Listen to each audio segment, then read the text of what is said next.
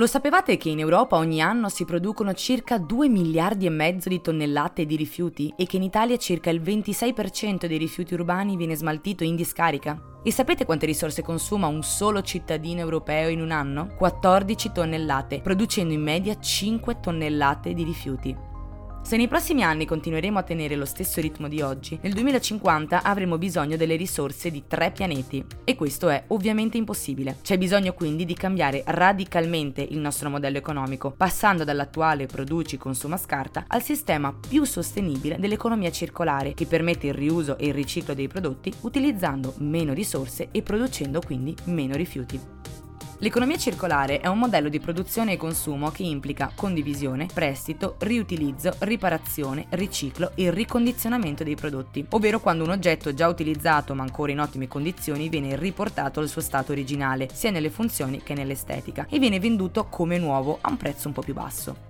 L'obiettivo dell'economia circolare infatti è proprio quella di allungare il ciclo di vita dei prodotti e una volta terminato il loro utilizzo reintrodurre i materiali di cui sono composti o addirittura i prodotti stessi nel ciclo economico. Così facendo diminuiremo sia i rifiuti che lo spreco di risorse. I benefici dell'economia circolare sono moltissimi e riguardano in primo luogo l'ambiente e il clima, non solo per l'uso limitato delle risorse, ma anche per la diminuzione delle emissioni di CO2 e dell'impatto ambientale ma i benefici riguardano anche aspetti economici e sociali, come un maggiore impulso all'innovazione e alla crescita economica, l'aumento della competitività e l'aumento della creazione di nuove opportunità di lavoro. Si stima infatti che con il passaggio all'economia circolare, già entro il 2030 in Europa potrebbero esserci circa 700.000 nuovi posti di lavoro. Ci sarebbero benefici anche per noi cittadini e consumatori, in quanto avremo prodotti più durevoli e innovativi in grado di migliorare la qualità della nostra vita quotidiana.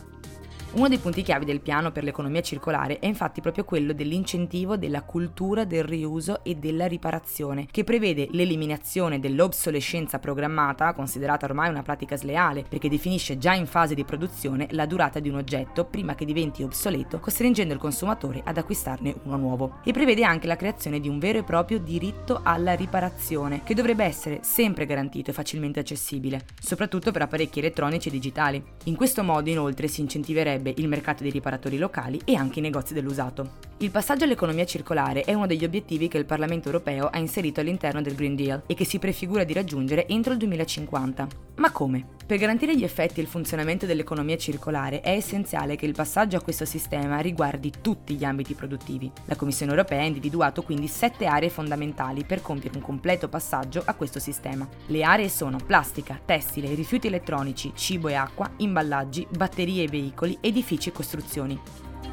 Gli obiettivi più importanti che la Commissione auspica di poter raggiungere già nel 2030 però sono la riduzione della produzione di plastica e l'incentivo del riciclo, la riduzione dei rifiuti elettronici che sono i più difficili da trattare e smaltire, allungando la vita dei prodotti e garantendo una riparazione più facile e la sostituzione anche di piccole componenti la riduzione dello spreco alimentare, l'incentivo della produzione di imballaggi riciclabili e fatti con materiali sostenibili e la riduzione dell'impronta di carbonio sia per la produzione di batterie sia nella costruzione degli edifici. Inoltre c'è la volontà di appianare le differenze tra gli stati nelle pratiche di smaltimento dei rifiuti, di eliminare definitivamente lo smaltimento all'interno delle discariche e ridurre al minimo l'utilizzo degli inceneritori. Questa è la strada per creare un'Europa unita anche nella tutela del clima e del pianeta, oltre che del progresso, dell'economia e dei cittadini. Elena Noventa da Pavia per Eurofonica.